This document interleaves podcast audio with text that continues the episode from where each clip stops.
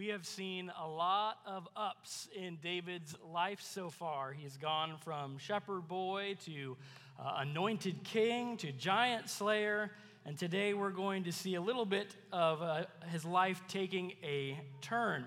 Uh, we all tend to measure our lives a lot of time by a lot of the high points and low points that are in our life, and often the experiences that we experience can kind of become, I'll use the illustration tonight of pillars pillars in our life that kind of become these things that we measure the quality of our life. These high points uh, become things that we remember, things that we kind of, uh, if we were going to write a biography of our, our life, these might be the chapters of our life. So uh, maybe uh, finishing schooling or getting married or uh, getting a certain promotion or reaching a certain status in your career or opening up your own business. These kinds of, of wonderful highlights of our life, we, they tend to litter our life. And to be honest, we kind of, uh, when we look back at the, the history of our lives, these tend to be uh, the large points that would sort of, if you in a way, define our life.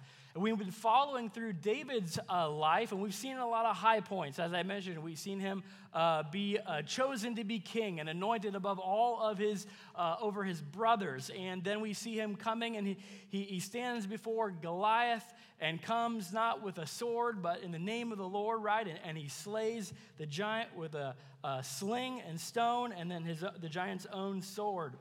But today we're going to experience kind of a hard right, if you will, in David's life, and we're going to experience some low points in David's life.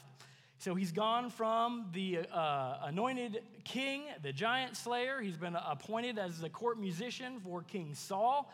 Uh, he, he, gains a wife in the process. He gets a royal best friend, Jonathan, uh, in the process. Everything has seemed to be going smooth. But now in David's life, we're going to experience what author Seth Godin calls the dip. And applied to a spiritual context, the dip is a time of testing through which pressure filled circumstances reveal and refine the status of our faith in real time. We just sang the song, Great is Thy Faithfulness, Lord, unto me. And we're going to experience that uh, through the life of David. These times, or what we call the dip tonight, are some of the darkest days in our life. They're sort of the times in between the pillars we don't ne- necessarily like to talk about, but also become defining points. And I'm convinced uh, through personal experience, and some of you may be have walked through, or maybe even walking through some of these times right now in your life, that oftentimes I'm convinced that these times are necessary in our life if we're going to grow deeper in our relationship with God. If we want to have a dynamic relationship with our God and experience His faithfulness, there needs to be times where we call out to Him for that faithfulness. And so, what we're going to see through the context of our narrative tonight. We're going to go through several chapters. We're going to try to go through it rather quickly because we've got a lot to cover. But we're going to be in Samuel, First Samuel chapter 19 tonight. So I invite you to open up your scriptures to First Samuel chapter 19 as we begin to look into David's life. And we're going to see tonight an incredible stream of losses in David's life. Let's go to the Lord in prayer and ask Him to bless our time of study together tonight. Father in heaven, we're thankful for the opportunity we have to open up your word, the word of God. Lord, I pray that this would not just be another lesson in history, Father, or just a remembrance of something that we've studied in the past, but Lord, that you would allow the word of God and the Holy Spirit of God to interact in our hearts, Lord, and to change the way that we think and the way that we believe in you. Father, I pray that you would help us to call out to you in times of need, Lord, and to understand that you are truly all that we need. And Father, I pray that you would help us to be satisfied in you and to learn to trust in you alone. Father, thank you for allowing these times to happen in our lives. Lord, they are not times that we like to remember, but Lord, sometimes we need them, Lord, for we need you. And Father, I pray that you would help us to learn from this tonight and from your scripture as we pray in Jesus' name. Amen. So, we're going to look tonight at uh, a stream of incredible losses for David in his life. First of all, it's in 1 Samuel chapter 19, beginning in verse 8. The scripture says this and there was war again. And David went out and fought with the Philistines. Now, just by way of reminder, David is now living in the house of Saul. He has um, Michal, his, uh, Saul's daughter, as his wife, and he's working in uh, he's working for Saul. Now he is his day job is court musician. He's playing for Saul, but from time to time he's also been given a captainship or commander over a, a certain sect of the army. And so here is wartime again in verse 8. And David goes out to fight against the Philistines. Continuing in verse 8, it says, And slew them a great slaughter, and they fled from him. And an evil spirit from the Lord was upon Saul, and he sat in the house with his javelin in his hand, and David played with his hand. Here's David here playing his harp in the presence of King Saul. This was his day job, and the evil spirit comes upon Saul. He's got his javelin in his hand. Verse 10 says Saul sought to smite David even to the wall with the javelin. But he slipped away out of Saul's presence, and he smote the javelin into the wall, and David fled and escaped that night. You see, after David's success at the battle uh, over Goliath, David rises to uh, prominence in the uh, military. Becomes a military commander. We saw that a chapter ago in verse 18 in Saul's army. And Saul is running David on these missions. He's going out, he's destroying the enemy at that time, which was the Philistines, and he's being strengthened by God. He's being blessed by God. He's becoming, he's being successful. And as God continues to be with David and strengthen him and give him victory over his foes, there becomes an increasing jealousy from Saul. We looked at this last week where Saul hears the song uh, that David slays ten thousands and him only thousands, and he becomes very jealous. Now, at first read, when you look at this verse here, it says that in verse 9 that an evil spirit from the Lord is upon Saul. Now, we understand in context that God does not cause people to sin. That's outside the boundaries of what we know the scripture teaches about God.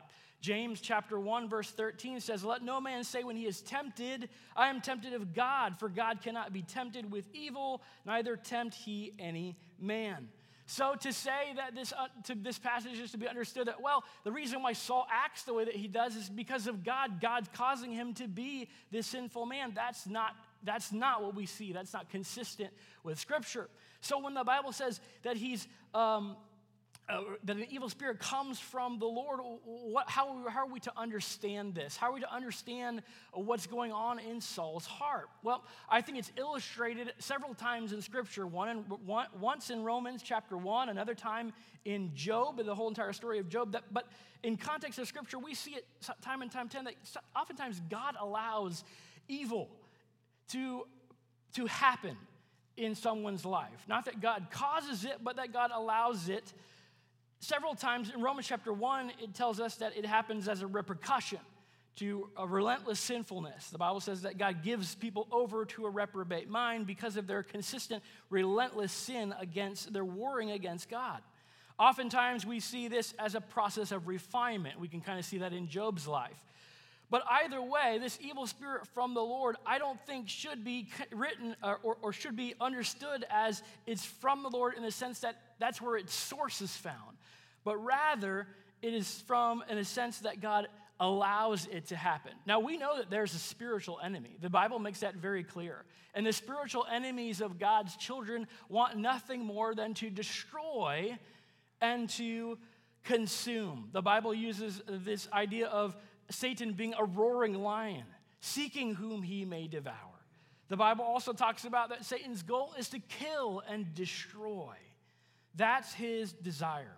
So oftentimes, God in His sovereignty allows these evil forces to happen in someone's life, creating, I believe, an opportunity for His will to transpire. Now, God doesn't, in, a sense, didn't uh, consume Saul, forcing him to do these things. I think that it's just God allowing this to happen. Evil, uh, uh, evil things, uh, evil spirits coming into Saul's life as judgment for Saul's relentless obedience, disobedience. Saul continually, continually disobeyed, continually had an unrepentant heart. And so God uh, finally says, You know what? Enough is enough. Instead of my will being done, your will be done, Saul. And God gives him over to these evil spirits. So, in a fit of rage, Saul launches his javelin, says he's sitting in his palace with a javelin by his side, launches that javelin at David with the aim of killing him in cold blood. says he wanted to pin him against the wall. But Saul misses entirely. David's able to escape. But what happens is that something else dies that day. Saul missed David, but dealt a death blow to David's career. Because at this point, David, his income, his livelihood, all the meals that he ate were all in Saul's house. He was part and parcel of Saul's family, eating at his table, married to his daughter, and taken care of as a person who is a, a, a, a part of Saul's family, a part of the royal family. But at this point in his life, due to Saul's relentless disobedience, the evil that has come upon his heart, and now this murderous rage. Although David escapes, Saul does deals a death blow to David's um, career. And from this point on, we're going to see as we continue to study through David's life. From this point on, for many, many, uh, many, many years, uh, David is going to be on the run. David is going to he's going to leave the, uh, the palace in Gibeah. He's not going to get back into that, that kind of living for quite some time, and he becomes a nomad. He's going to wander through the deserts. He's going to be in caves. He's going to insert himself into the Bedouin community that's there, and he is going to be constantly on the run. Now, I've used some of these pillars tonight as some illustrations tonight, but what happens is that God allows in this first stream of loss for David's career to come tumbling down. And that's all that happens for his career. Now, David is on the run at this point. David no longer has the security of finances. He no, no, longer has a roof over his head. He no longer has the food at the king's table. David is on the run, and the pillar of his career falls. The next stream of loss that we see is just a little bit further. Let's read on in verses 11 through 17 here in chapter 19. Scripture continues to say this Saul also sent messengers unto David's house. Now, David leaves the, um, the palace and goes to his home. Verse 11 says that David, he went to David's house to, he sent messengers uh, to David's house to watch him and to slay him in the morning. And Michal, David's wife, told him, saying, If thou save thy life tonight, tomorrow thou shalt be slain. So Michal let David down through a window, and he went and fled and escaped. And Michal took an image and laid it on the bed and put the pillow of goat's hair for his bolster and covered it with a cloth. And when Saul sent messengers to take David, she said, He is sick. And Saul sent the messengers again to see David, saying, Bring him, uh, bring him to me in the bed that I may slay him. And when the messengers were come in, behold, there was an image in the bed with a pillow of goat's hair for a bolster. And Saul said unto Michal, Why hast thou deceived me so, and sent away mine enemy, that he may escape? And Michal answered Saul, He said unto me, Let me go. Why should I kill thee? Now, here, in an attempt to catch David at home, Saul sends, the Bible says, messengers to slay him. These are assassins, royal assassins, come to kill David in his home. Now, Michal knows she catches wind that this is going to happen, and she gives him just a short window to escape. Lets him down, the Bible says, uh, out of the window, and he escapes. And trying to give David time to escape the city, to evade these royal assassins, something interesting takes place here. Michal uses here, the Bible says, uh, an image. It's the idea of a teraphim. These are some uh, images that we found. Uh, uh the, these are what, what, what would, would, probably have been used uh, by Michal, probably the one on the right more. But these were kind of um, household objects that were used historically in this time. They were used, they were made out of clay and, and other things, carved sometimes out of wood and stone. They were sort of like um, uh, ancient pictures. Now, they couldn't take pictures of their family members, but when family members passed on, many times they would carve out these um, images and place them in their homes by way of remembrance, to remember grandma and grandpa, and to remember Uncle Bill and Uncle Ted and, and all of our families together. but what would happen is that oftentimes these would become part of, if they were um, not careful, uh, pagan cultures would use these as ancestor worship, and they would worship these as part of their worshiping, uh, as part of their, their worship experience. This still happens today, by the way, in many countries in Asia. But what would happen is that I believe that this is what probably something um, that Michal would have used she would have taken something like this, placed it in the bed. Obviously, she uses some goat hair to kind of make it look realistic. So when these assassins come in and they see David sleeping, she goes, Oh, yeah, you have to go away. He's sick. Well, they go away and then they're sent back. And Saul says, You know what? I want him dead so much so that even if he's sick, I want you to carry the bed all the way to me and I want to kill him myself. So that's what they do. They go in, they, they discover this isn't actually a, really a person. This is a, a, a statue, and it's made to look like a person. Of course, they bring Michal into Saul's presence, and he's, he's, he's, he's, he's very, very upset. Why have you given my enemy the opportunity to escape me? And at this point, Michal, instead of taking the, taking the blame and saying, Well, I love my husband and I'm faithful to him, and I think what you're doing is wrong, Dad, she is afraid for her own life. And at this point, in a sense, betrays David in saying that the reason why I did this, Dad, is because he threatened to kill me. That's what the last verse says. She says, Let me go. Why should I kill thee? So she says, He made a death threat. The reason why I did this, Dad, is because David threatened to kill me. Now, what happens from this point on, we can read historically throughout the rest of 1 Samuel, is that from this point on, Michal no longer has a relationship with David. In fact, about six chapters of following, in chapter uh, 25, David actually remarries another guy named Phalti. And at this point, David is alone. He has no career promise, he has no income, he has no uh, place to lay his head. He's constantly on the run. And now, this is going to represent family, he has no family, all right?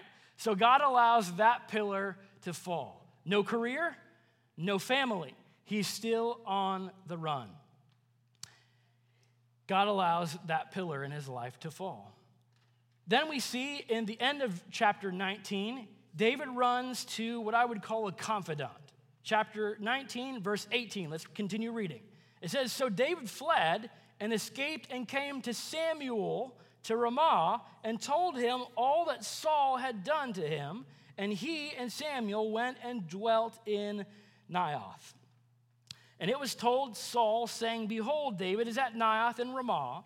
And Saul sent messengers to take David. And when they saw the company of the prophets prophesying and Samuel standing as appointed over them, the Spirit of God was upon them and the messengers of Saul, and they also prophesied.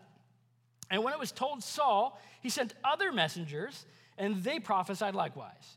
And Saul sent messengers again the third time, and they prophesied also. Then he went also to Ramah and came to a great well that is in Sechu and he asked and said, Where are Samuel and David? And one said, Behold, they are at Naioth in Ramah. And he went thither to Naioth in Ramah.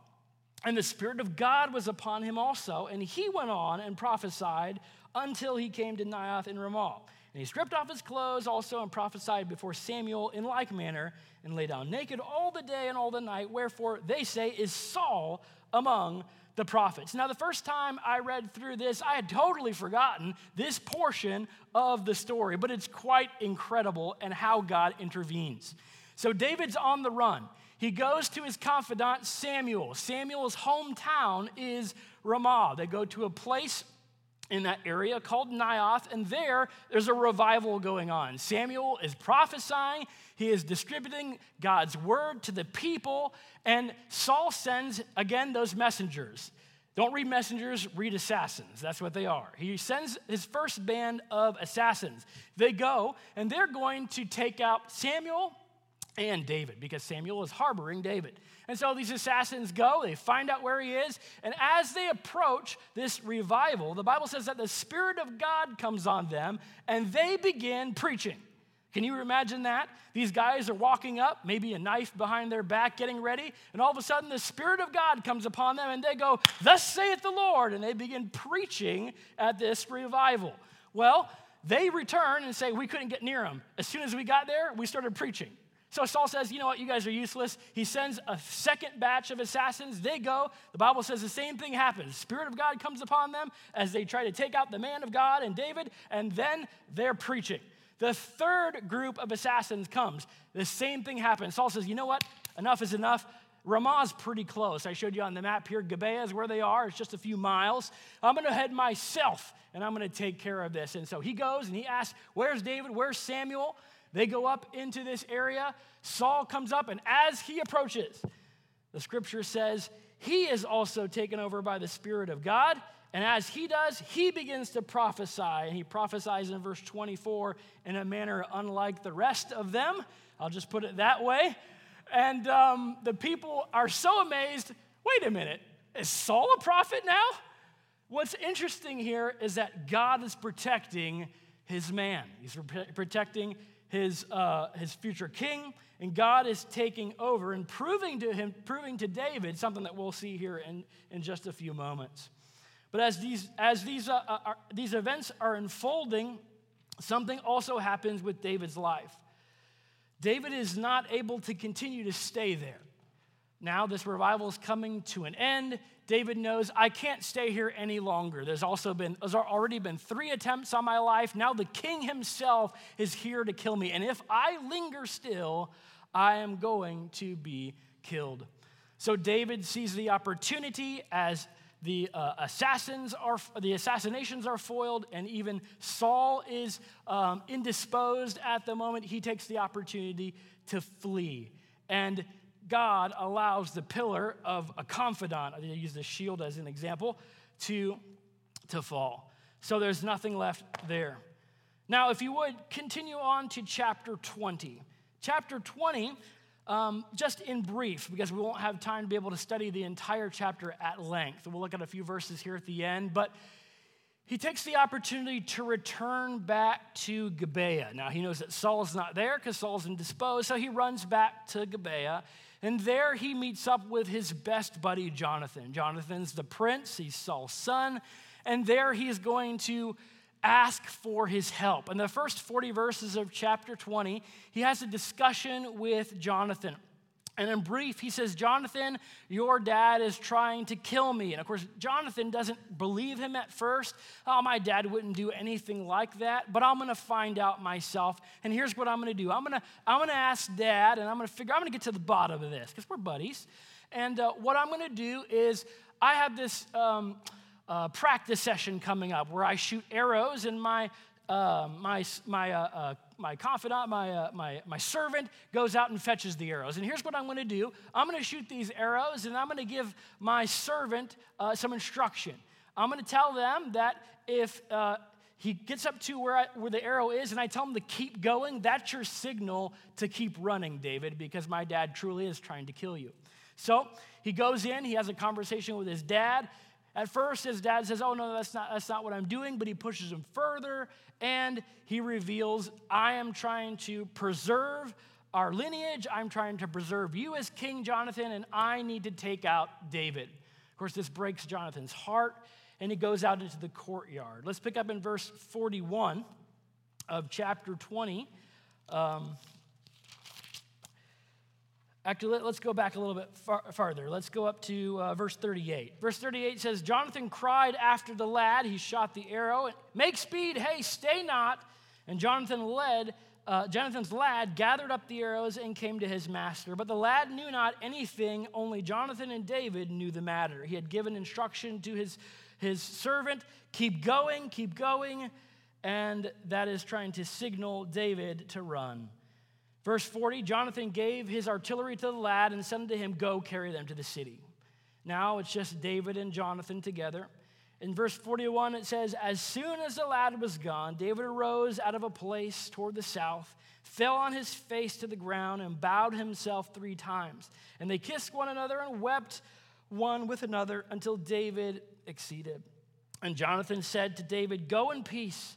For as much as we have sworn, both of us, in the name of the Lord, saying, The Lord be between me and thee, and between thy seed and uh, between my seed and thy seed forever. And he arose and departed, and Jonathan went into the city. They understood, Jonathan understood what was happening. And in signaling David to run, he knew that this would be the end of their relationship as they know it. David and Jonathan here have a bittersweet time of remorse in knowing that they would not be able to be the close friends that they once were.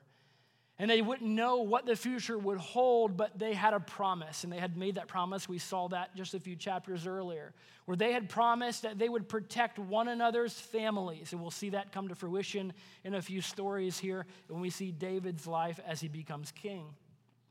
But at this point in time, David and Jonathan part ways, understanding that there probably wouldn't be another time like this where they would have their friendship.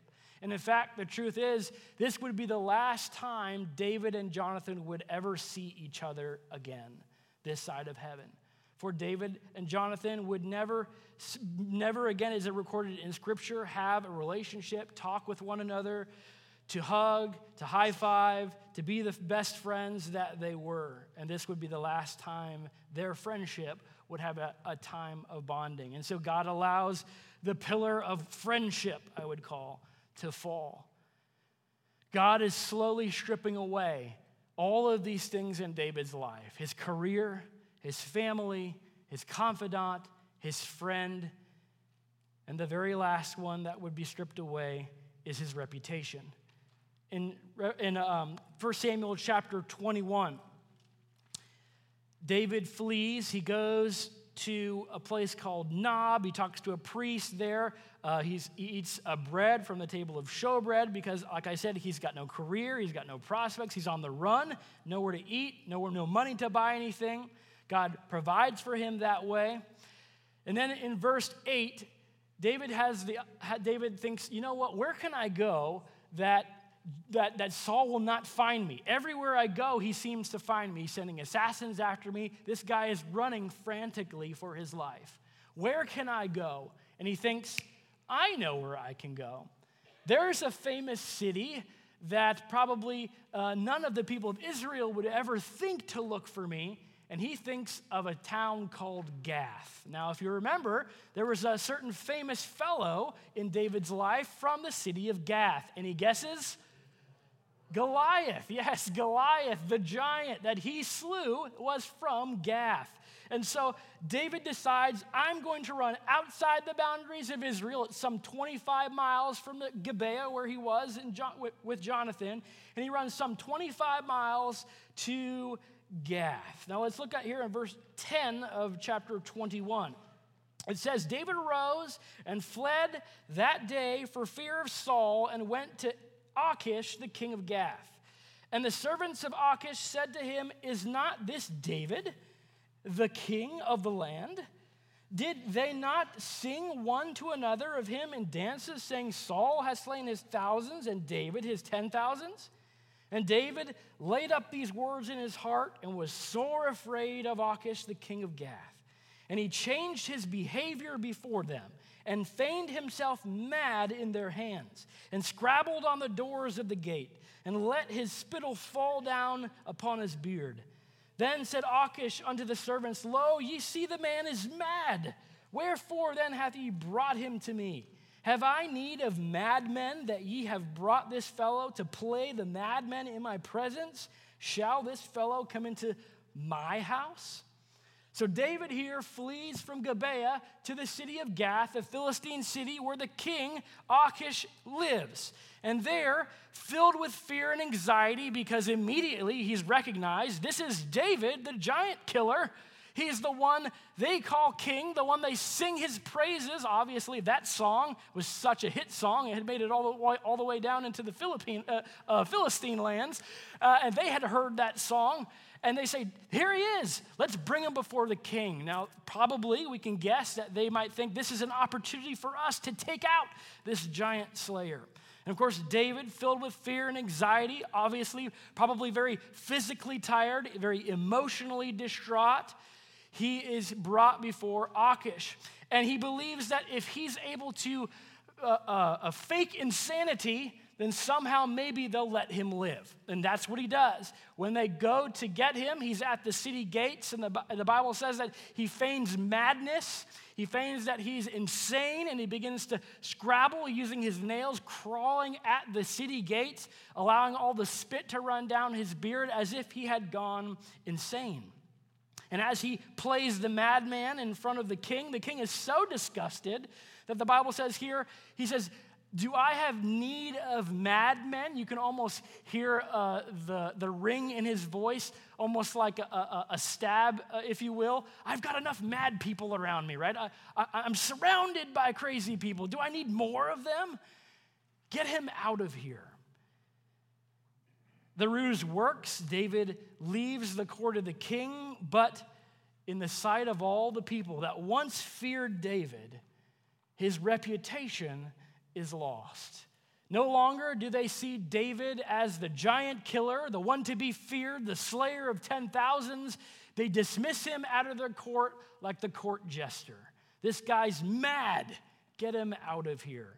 And the pillar of reputation, how people see him, falls. And here is David. No career, no family, no confidants, no friends, no reputation. How far he has fallen in just a few weeks. David goes from the employed commander of armies, living in the palace, eating from the king's table, married, living a stable life, to a separated, unemployed, friendless vagabond playing the fool in the land of the pagans, the Philistines. What happened? What in the world is going on in David's life? I believe it's in this season of life that some of the most beautiful Psalms of David are written. It's in this season of life that God allows David to learn the most important lesson of all. David learns what he truly needs. Author and Holocaust survivor Corrie ten Boom said this You may never know that God is all we need until God is all we have. Many years ago, a song was written by Babbie Mason based on a quote by a preacher long ago, and the song goes like this God is too wise to be mistaken. God is too good to be unkind. So when you don't understand, when you don't see his plan, when you can't trace his hand, trust his heart. How many of you heard that song before? An incredible song. But I believe this is what God is teaching David. He is teaching David, as he can teach us tonight, that a Christian should learn to trust in God alone by understanding really three dangers that we see illustrated in this context that we've set. If you're taking notes, the first danger is this what I would call the danger of the trade. And what we can learn from this is that as long as you lean on things, you won't learn to lean on God. The Israelites were warned of this kind of false sense of security in Jeremiah chapter, thir- Jeremiah chapter 2 by the prophet. In verse 13, he says to this For my people have committed two evils. They've forsaken me, the fountain of living waters, and hewn out cisterns, broken cisterns, that can hold no water. See, we are constantly inundated in our culture, in the world that we live in, to lean on things for security. And oftentimes we make our lives all about collecting those things, leaning our, on our careers for security, on our education for security, on entertainment, on relationships, on our children, on our health. We're seduced to believe that if we collect enough of these things in life, the things that are made available to us in this life, then our lives will have joy, they'll have meaning, and they'll have security.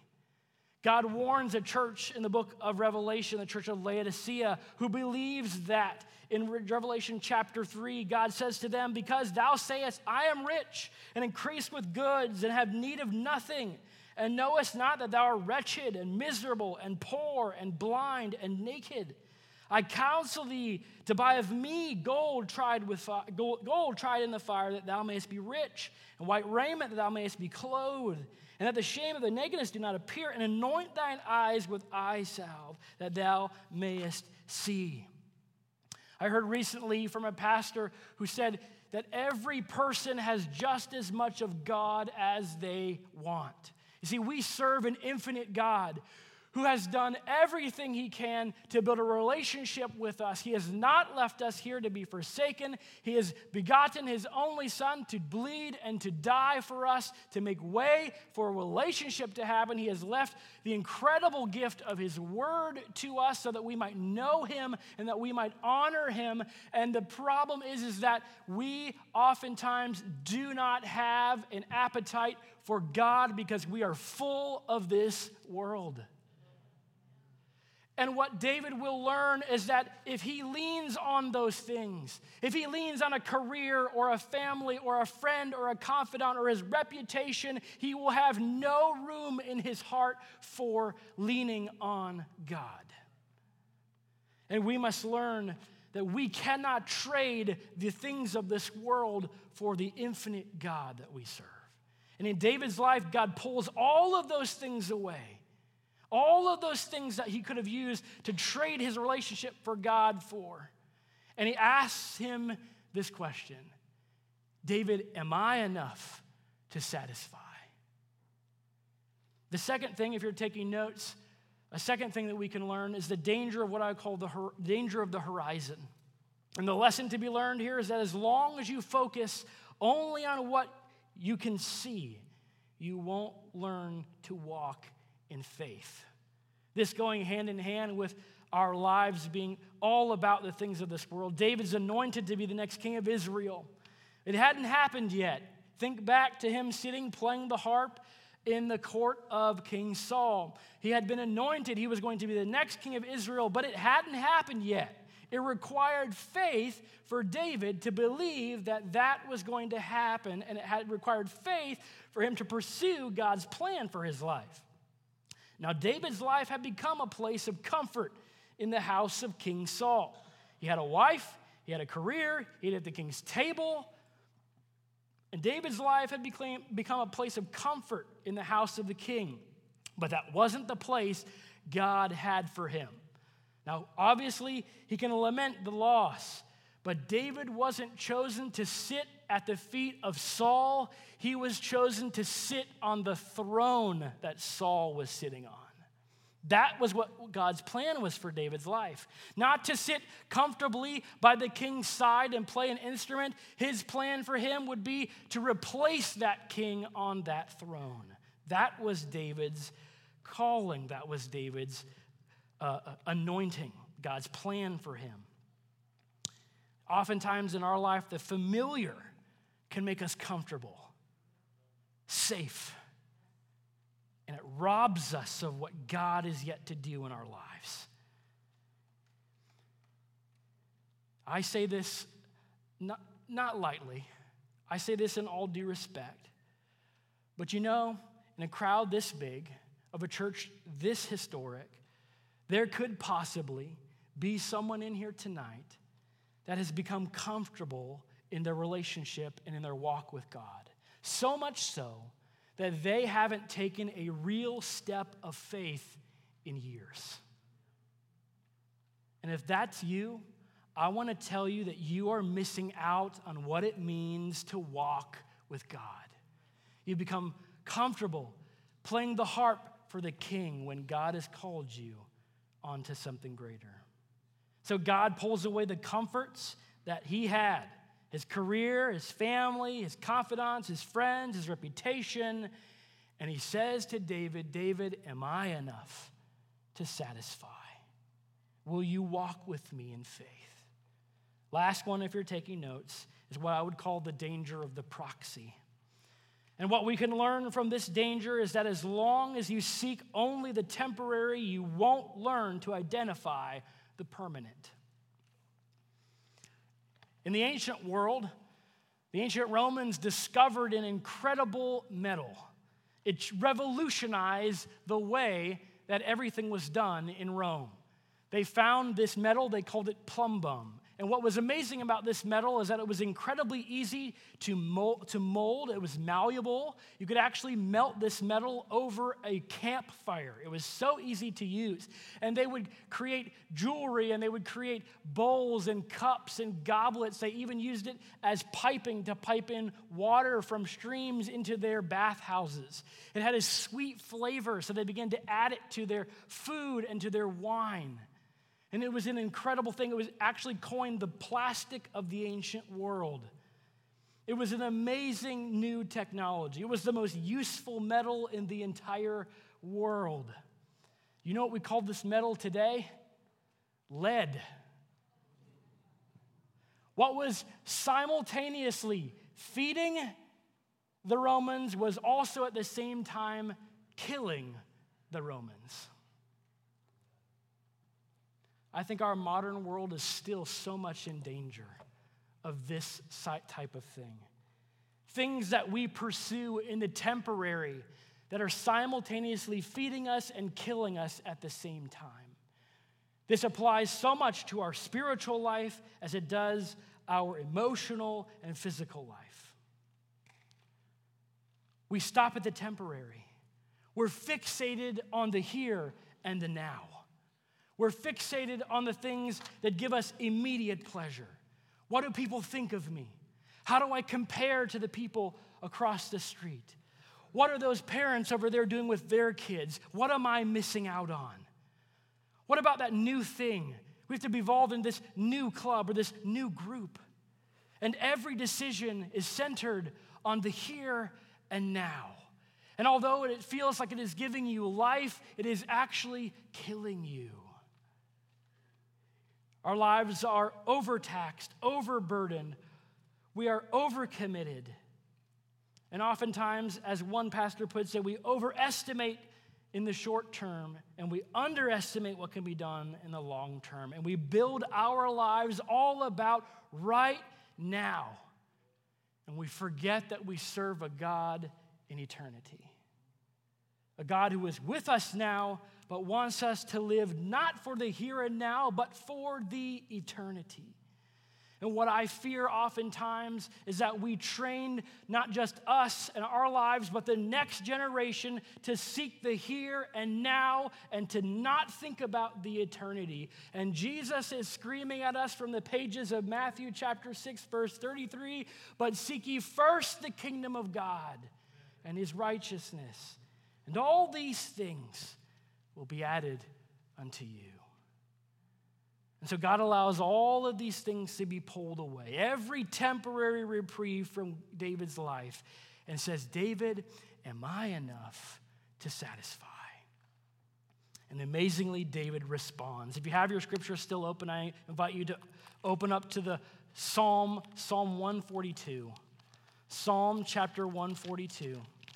David responds to these questions, I believe, when God asks him, Am I enough to satisfy?